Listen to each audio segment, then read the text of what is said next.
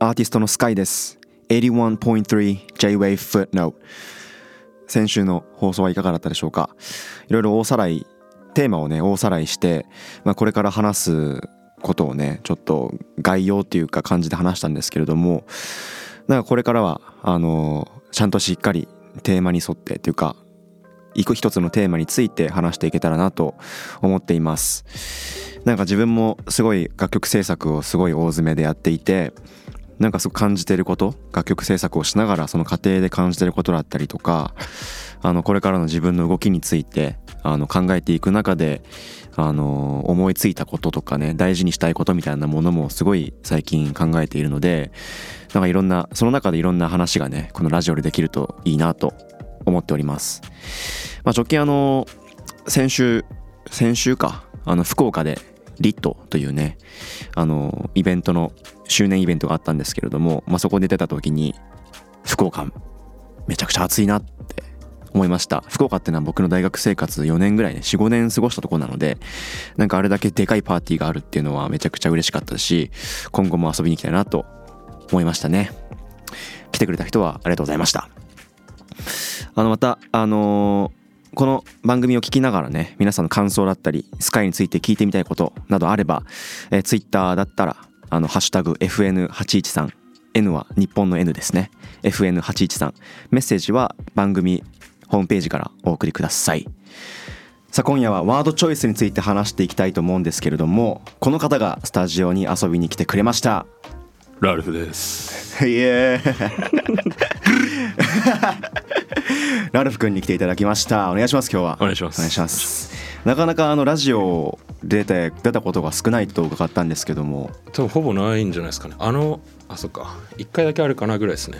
ああなるほどあじゃあ JWAVE 初めてもちろん。お今日はありがとうございま願いすします。いやなんかあの自分がラップを聞くときに一番こう見るのがまあ最初一発目聞く時ってやっぱりフローとか、この人のかっこよさっていうのはこう姿勢とかで来ると思うんですけど、はい。やっぱリリック見始めるとちょっと印象変わったりするじゃないですか。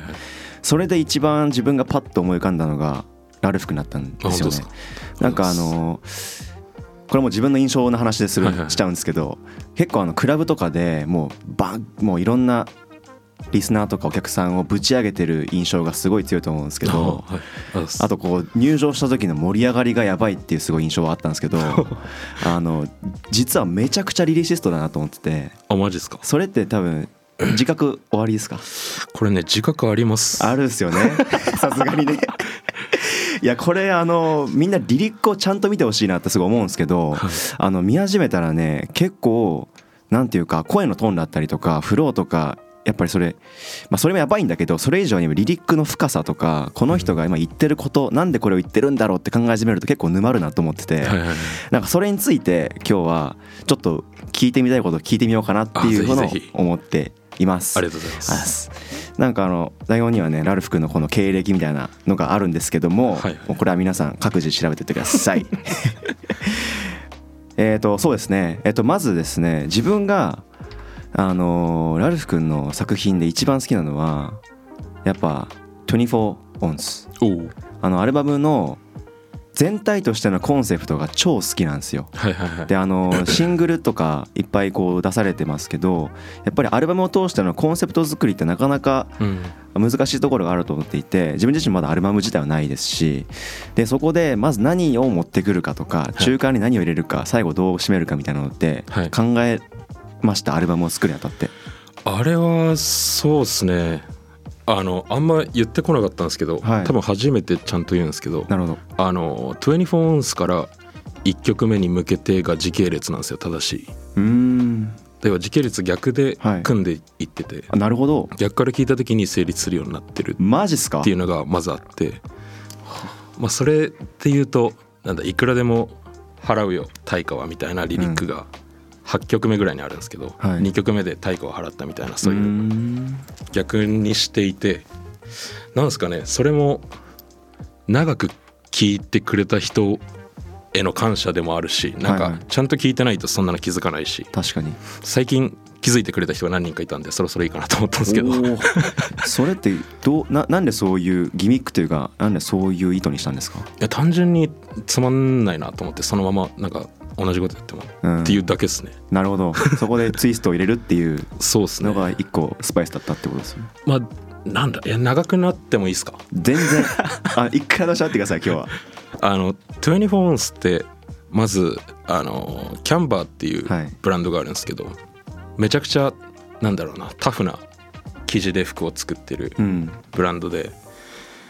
で、まあ、12あオンスってその服の厚さなんですよそもそも、はいで12オンスの生地とうん。12オンスの生地を重ねて24オンスのフーディーっていうのがあるんですけど、うん。まあ、バチバチに硬くて分厚くてみたいな、でもその片方でもかけたら普通に12オンスの普通のパーカーになっちゃう。はいはいはいっていうのがめっちゃまず好きで。なるほどね。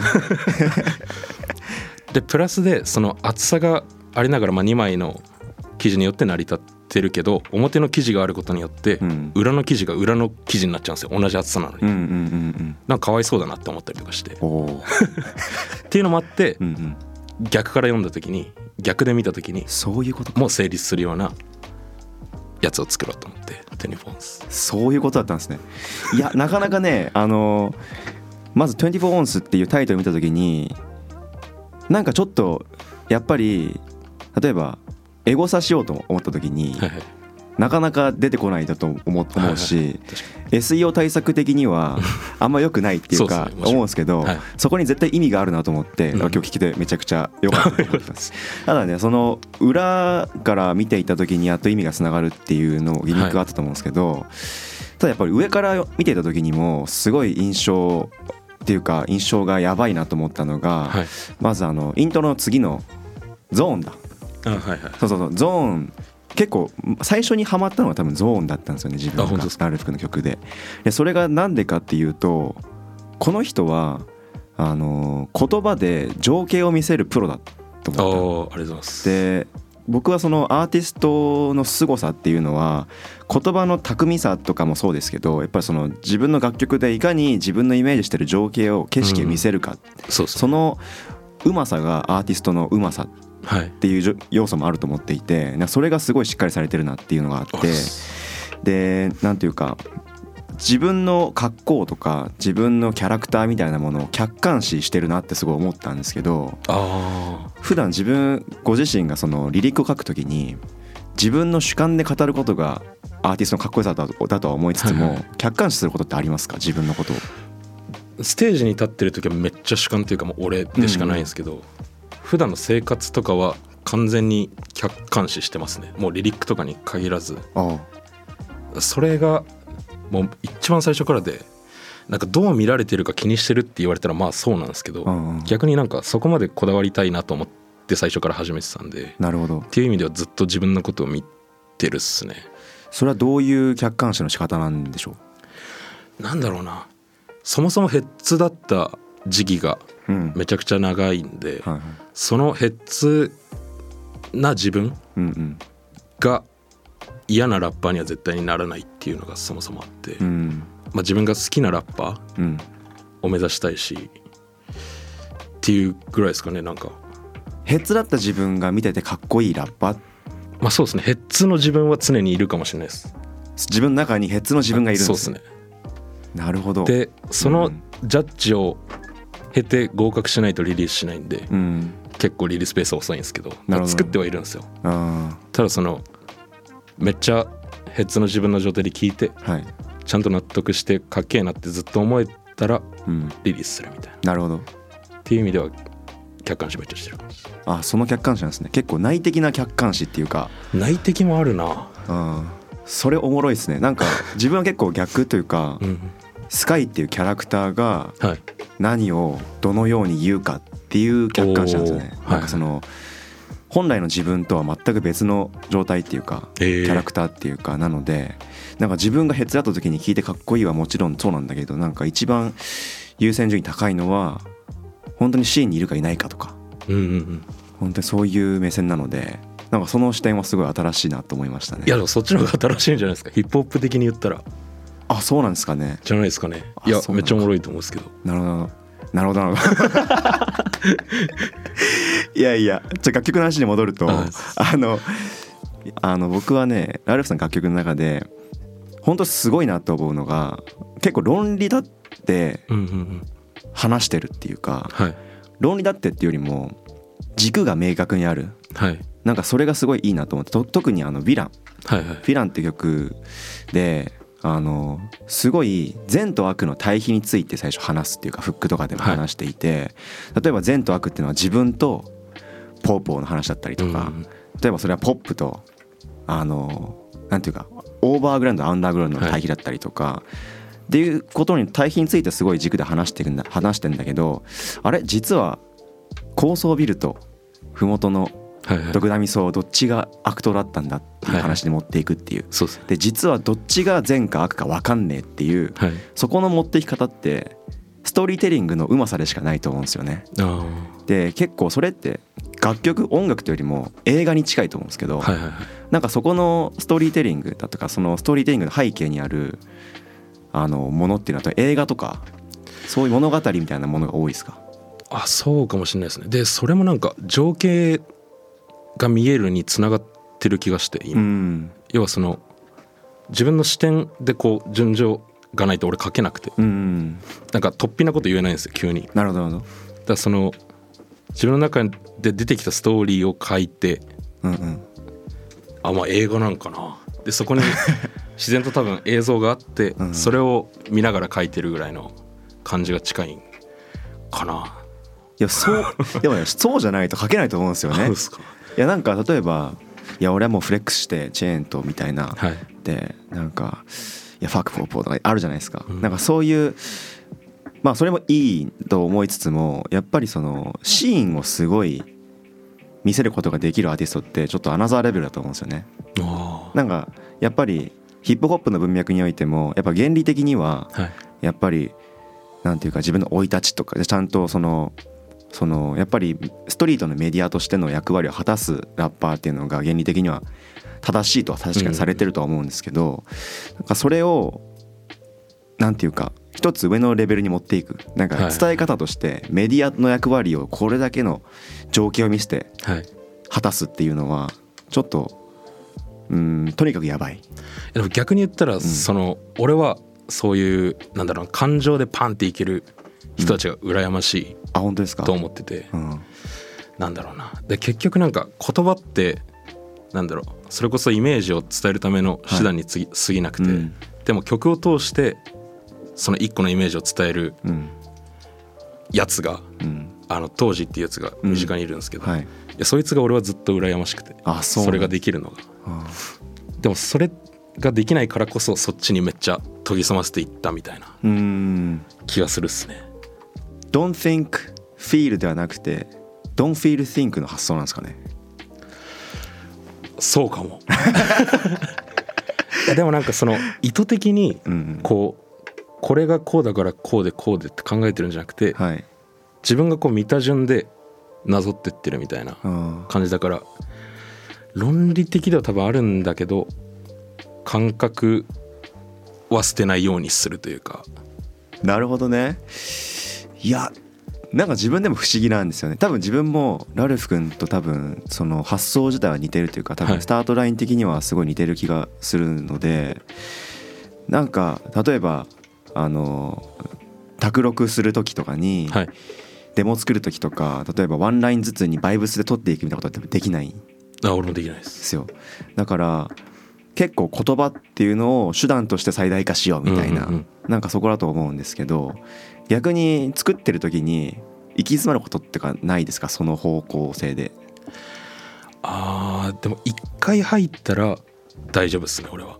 もうあとはそのストーリーを見ていくだけなんで自分であ言ったら。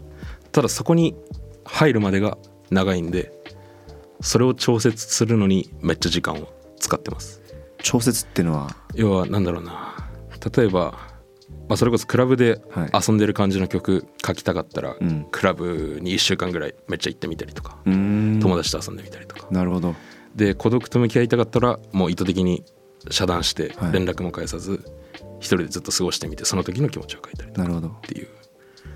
そうですね。意図的にそういう状況に持ってってその状況を書くみたいなうん。感じなんで、始まってから行き詰まることはないですけど始まりづらいです。始まりづらい。なるほど いやこれもね俺もとか言っちゃうとなんかダサいんであれなんですけど。いやなんかそうそう分かるんですよね。僕も3週間何もしてなくてやっべえみたいな。そのなんかもうずっとチルな気分になっちゃってるわうん。みたいな、なんかもっと言わなきゃなとか思った思うこともあるし、はい。自分で海外に行ってなんかフィーリング養おうみたいな英気養おうみたいな時もあるし、はい。なんか本当にクリックするまでがすごい長いっていうのは、まさにそうだなって確かに思うよなって思います今もインディペンデントでずっと。そうですね。なるほど。インディペンデントであることの意味というか今後もインディペンデントずっとやるつもりですか？いやーまあ基本はそう考えてるんですけど、うん。なんかあの親がまだ信じてないんで俺がちゃんとラップで生活できてるっていうのはあんまだその説明してあげてくださいよ。今俺ここだぜって。そそういう意味でなんかでかいとこ一回バチコン入ったらおもろいかなぐらいは思ってるんですけどなるほどですね。基本的には興味ないですね。ああなるほどなるほど。意味か？うん。いや普通にあの制約が苦手ですね。そうですよね。自分の楽曲制作をする過程で口出しされてないされたくないっていう。まあそうですね。それは絶対的にあるですもんね。まあ、みんな多分そうだと思うんですけど、そこがあの嫌ですとかじゃなくて普通にイラついちゃうんで。うん。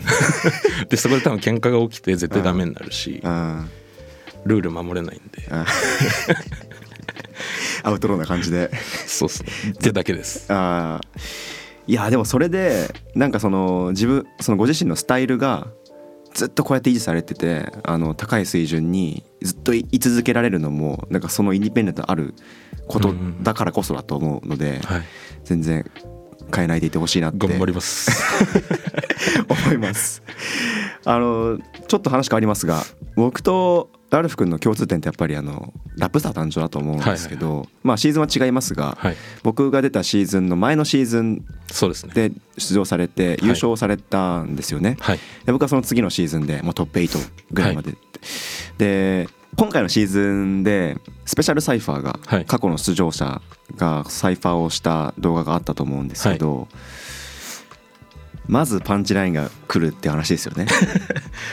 あそうですね。時間短かったんで。あそうですね。これもう優勝者しか言えない王者しか言えない話だと思うんですけど これで僕一つ興味があったのがはい。興味ない王座はい。から答えは一つじゃないっていうとこまでの言い回しなんですけど、はい。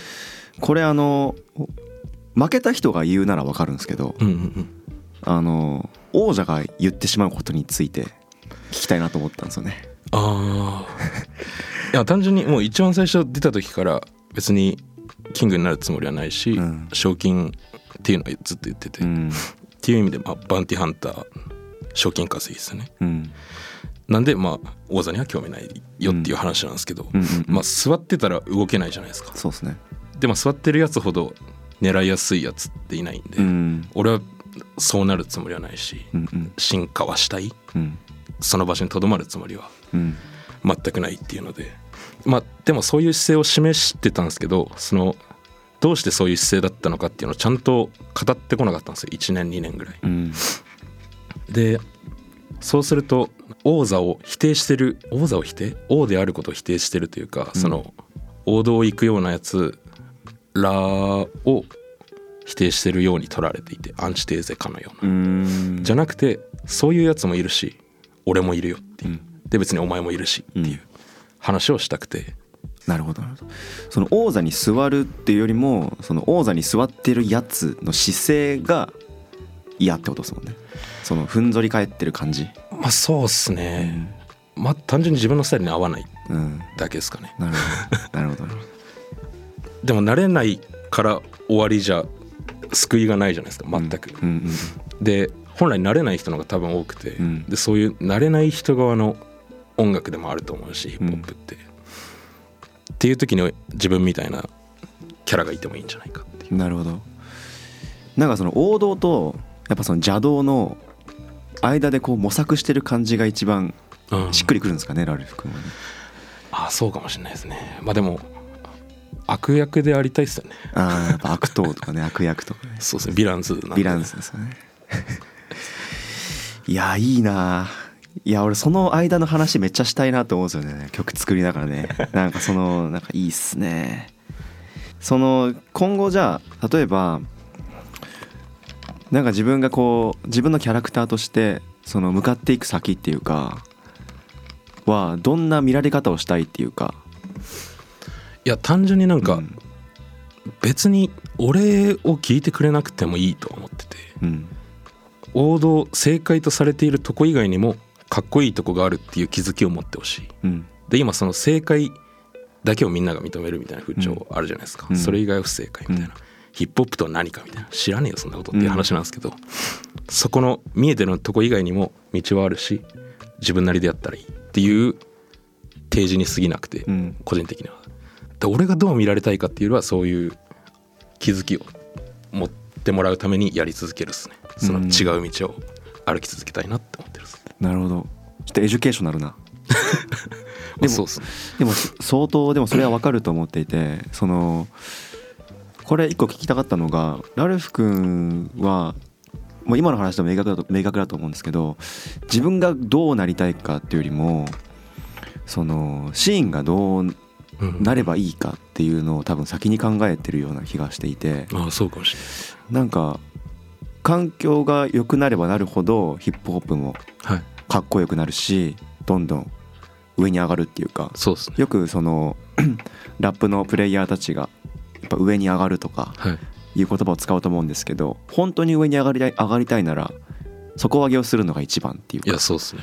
なんかそれはすごい思ってる自分も思ってるので。まあでもなんか単純に役割だと思ってて、そういうヒップホップ的なザ・ヒップホップみたいなのを維持するためにそういう王座にいるやつも必要だし、はいはい。でもそいつらは下のケアができないからうん。上にいるから。だかなるほどね。ら俺は下にやってるうんっていうだけ。そこに良し悪しはなくて。っなるほどねていう感じですかね。なるほど。最高だな。いやー聞きたいこといっぱいあるんだけどな、まあ、これにはフレーズには置けないっていうか、はい。あの最近シングルが出されたということで、はい。結構ビッグな曲だと思うんですが「あのゲットバックと。これはどうどんな印象の曲なんですか？なんですかね自分的にあのさっきも言ったこう言葉うん。以上の意味を持たせたいというか、うん。曲全体で雰囲気を伝える曲をうん。初めて作りたいなと思って、でそれをできてる2人だと思ってるんで、はい。フィーチャリングしてで自分もそのなんだろう言葉一個一個で伝えるのはもちろんなんですけど全体で見た時になんか自然と体が動くようなうんのを目指して書いたんですかね、なるほど。結構あのラップスターのスペシャルサイファーでは結構リリックをめちゃくちゃ凝ってミーニングがやばいみたいなことを聞いたんですが そうですね。例えばどういうところでミーニングがあった？えーっとこれ次元の話をしてるんですけど一番最後に。次元。本当の意味味で次元が違うはいってい。う。でそれの下りの一番最初が、えっと、指くわえて見るだけじゃルーザーからうんうん。始めてるつもりで、うんでまあラップスター見てるだけつまり 2D ですよね、うんうん。2次元、うんうん。でまあ3次元のやってる人もいて、はいはいはい。ただそこをこう準備と訓練で運命そのどうなるか、はいはい。つまり勝ちたいっていう未来があるじゃないですか、うん。勝つか負けるかの未来があって準備と訓練をすれば勝てるじゃないですか,、うん。だから運命を支配できるんですよ。なるほど。で運命を支配できるってことは時間の軸がないんでうん。4次元なんですよ。うん。っていう。なるほど。遊びだったりとか、まあ、あと、うん。そうですね。単純にその当時のリリックをサンプリングしてたりとか、っていうのでめっちゃこの短い間に詰め込んだうん感じですかね。マジかよ。ちょっともう一回ちょっとラジオしてらんねえわ。ちょっと待って待って待って。ホーダウンっていうのは本当に。マジか。すごいですね。じゃあゲットバックとの対比っていうか。あそうですね。これは完全にこの短時間でどれだけ伝えられるかっていうところに注力したんで、うん。リリックをめちゃくちゃ詰めたんですけど、うんうん。こっちは1曲でっていうことで楽しくなるようにだけを考えて、あまあ、ただ普通にリリックはこだわってるんですけどちゃんと。あえこれフィーチャリングのアーティストっていうのはなぜこの2人だったんでしょうか？そうですね。2人ともなんだろうな。自分に近いジャンルうんの曲でラップしてたりとか、あとジマディバもワトソンも結構ワトソンはだいぶピュアなうん。まま出す。うん。でそれが自分にはないから、はい。その計算なくやるみたいなはい。とこがいいなと思っててジマディバはその感覚をめっちゃ作るのがうまくてうん。っていう自分が持ってないものを持ってる2人だったんで、うん。でその感覚的なやつと感情的なやつと論理的なやつでうん。同じ楽しいを目指して作ったらめっちゃ楽しくなんじゃね？ぐらいの感じですかね。なるほど。ちなみに「ゲットバック」っていうのはなぜこのタイトルなんでしょうかね？いやこれはなんですかね、まあ、高級車で地元でん？高級車で地元に帰るか、はい。まあ、稼いでうん。結局地元に帰るっていうのと、まあ、金をつかむっていうゲット U の方ですね。うん。っていうなんかそれだけです。なるほど。いやマジでこれは本当に僕ラルフ君のことをリリシストと思って聞いてたんですけどあこれを聞いてめちゃくちゃ普通にリリック聞かずに最初踊った記憶があって。だからあその通りなんだなっていうのはすごい感じたっていうか。まあ、結構その自分のテーマとして今までこうそれこそリリックにこだわってラップもスピットするスタイルでライブをやってたからみんな踊るっていうよりはなんかもうこうグッて聞いてくれちゃうみたいな。うんでももっと身体性のグライムとかドリルってうんうん。身体性の高い曲だし、はい。そっちも知ってほしいうん。っていうのでって感じですか。なるほど。もっともう本能的に踊れよっていうか。そうですね。ん、そういう話ですよね。なるほど。えっ、と結構ラルフ君のあのーなんていうか言葉遣いについてもちょもうちょっと触っていきたいと思うんですけど、結構日本語も日本語の美しさ、はい。その芸術点めちゃくちゃ高いとは思いつつも英語もやっぱり使うじゃないですか。はい。だあのー思ったのが例えば日本じゃない海外でのシーンだったりとかはい。自分のアーティストとしてのその歌うステージだったりとかっていうのはちゃんとその海外とかも狙ってるっていう。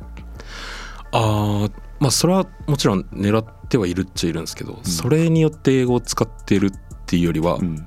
その言語の特性として日本語ってめっちゃ四角いじゃないですか、うん。印象として、うん。なんか一音一音がめっちゃはっきりしてるしはい。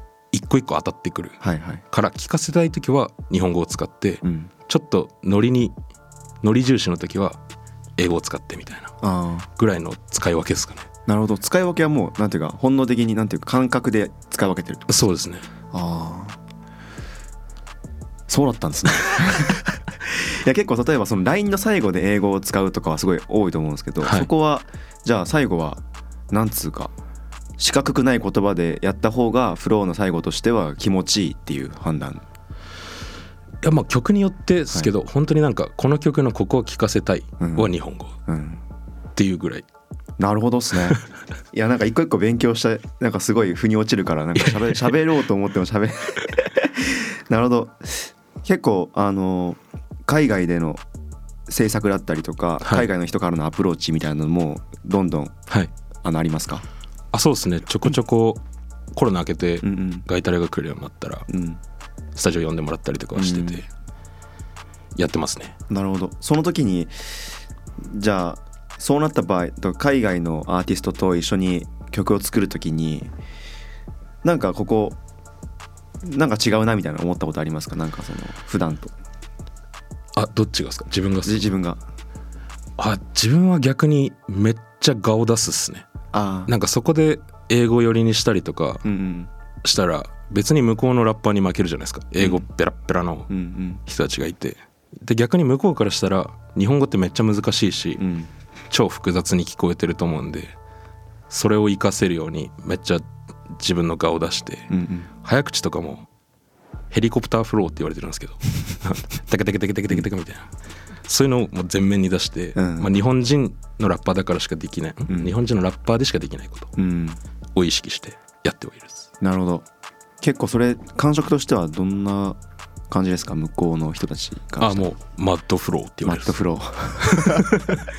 だよねみたいなね。マッド、うん。はいそうです。なるほどね。いや結構自分も例えばめちゃくちゃメローなビートがあったとしたら、はい。逆にめちゃくちゃゴリゴリラップしてえなって思うっていうか、なんかその予定調和のことがはいはいはい。自分はすごい嫌だから。そうですねなんかそういうことですよねそうきっとね。ですね。そううん。ひねくれてるだけですね。なるほどなるほどでも最後に日本のヒップホップはい。あの J ヒップホップについても、まあ、J ヒップホップってリリックがああの終わりになるぐらい J ヒップホップについてはい。語ってると思うんですけど、はい。日本のヒップホップについては今のご自身の役割としての言葉ではどういう印象を受けてますか？自分の役割ですか？なんか自分ご自身どうどう思ってるのかなっていうか日本のヒップホップは今どういう状態状態にあるのか？あーでもまだなんかなんだろうな。個人的にはこの世代かうん。次ぐらいで全然世界行けると思ってて、うん。要は海外はもうそのなんだろうな。自分たちが民謡とかあの表拍のめっちゃ簡単な盆踊りみたいなうん。曲をちっちゃい頃から聴かされて育ったのと同じぐらいの感じでヒップホップがあるわけじゃないですか。うん。で今そのヒップホップが流行ったことによって親がヒップホップ聴いてる子供たちが生まれてくると思うんですよね。うん。でそしたら感覚的にヒップホップできる子が育ってうん。二十歳とかになってうん。ラップ始めてってなったらヒップホップネイティブなはい子が来ると思うんでそれまで俺らはかっこいいことをやり続けてなんか器をでかくしておくというかうん。いつ来てもいいようにっなるほどね。て感じですかね。ああもう待ってるぜっていうか。そうですね。もうなんか俺らはやることやるしかないうん。世代だと思ってるっす。なるほど。作品で見せるっていうか作品とライブと自分の姿勢というかで見せるっていうか。まあそうですね。なんか変な影響を与えないようにじゃないですけどかっこいいことをこれかっこいいんだよっていうのをうん。示し続けることでうん。次が生まれるのかなっていうことを思ってるんで自分はマジでかっこいいことを続けるだけなるほど。です。で道しるべを提示するっていう話でもないってことですか？いやなんかそれはつまんないですよ。だって俺が来た道じゃないですか。うん。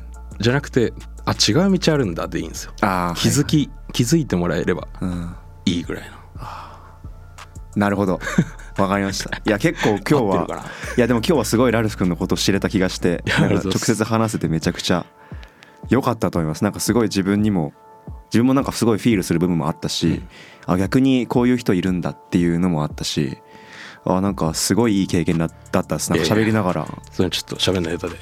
いやいやいや多分ね聞いてると分かると思うんですけどめちゃくちゃあの面白いです多分。あ本当ですか？話が。言われないですか？でもラルフ君。言われないっす。いや言われるっしょ。あ人と喋んないっす。なんかすごい自分は楽しかったです。ありがとうございます。楽しかったです。えっ、と最後にラルフさんからお知らせがあれば教えてください「ゲットバックっていう曲がリリースされたんで気が向いたら聴いてください。あのライブ情報などはありますか？毎週やってます。じゃあ毎週ラルフさんのライブチェックしてください皆さん。おっす。J-Way Footnote 今夜はラルフさんをお迎えしました。ありがとうございました。ありがとうございました。最高。Footnote Podcast アーティストのスカイナビゲートでお送りしてきました。J-Way Footnote エンディングの時間となりました。今日はゲストにですねラルフ君も来てもらってあの僕がゲストを呼ぶのは初めてなのであのしかも僕ラルフ君とね話したことなかったんですけど本当に喋ってみたいなっていう思いもあったしめちゃくちゃ緊張したし脇汗がね今ちょっとえぐいんですが あのそんなラジオだったかなと思います。あの本当にねあのなんていうか喋ってて他人な感じがしないっていうかねこれ本人どう思うか分かんないけどもなんかすごい自分と似てるところもあるし逆にラルフ君にしかない意思とか考えもあるだろうしその差について考える時間もちょっと欲しいなと思ったりしてまた自分帰った後もすごい考えてみようと思える時間になりました。ラルフ君ありがとうございました。そして、えースカイからのお知らせも最後にさせてください。えっ、ともう毎週になりますが毎週言ってますがあのシラップフィーチャリングスカイプロデュースバイユーインでファインライン。この楽曲の配信が先月末からスタートしています。皆さんいっぱい聞いてください、えーライブの情報はですね4月23日日曜日に、えー、ゆいの音があります。そして5月に入ると5月21日日曜日ですね。神戸で神戸メロークルーズが開催されます。そこで自分もライブで、えーと出演するのでぜひ皆さん遊びに来てください。遊びに来た人はぶち上がりましょう。番組では皆さんからメッセージをお待ちしております、えー感想やスカイについて聞いてみたいことなどあれば、えー、ツイッターであれば「ハッシュタグ #FN813」N は日本の N ですね。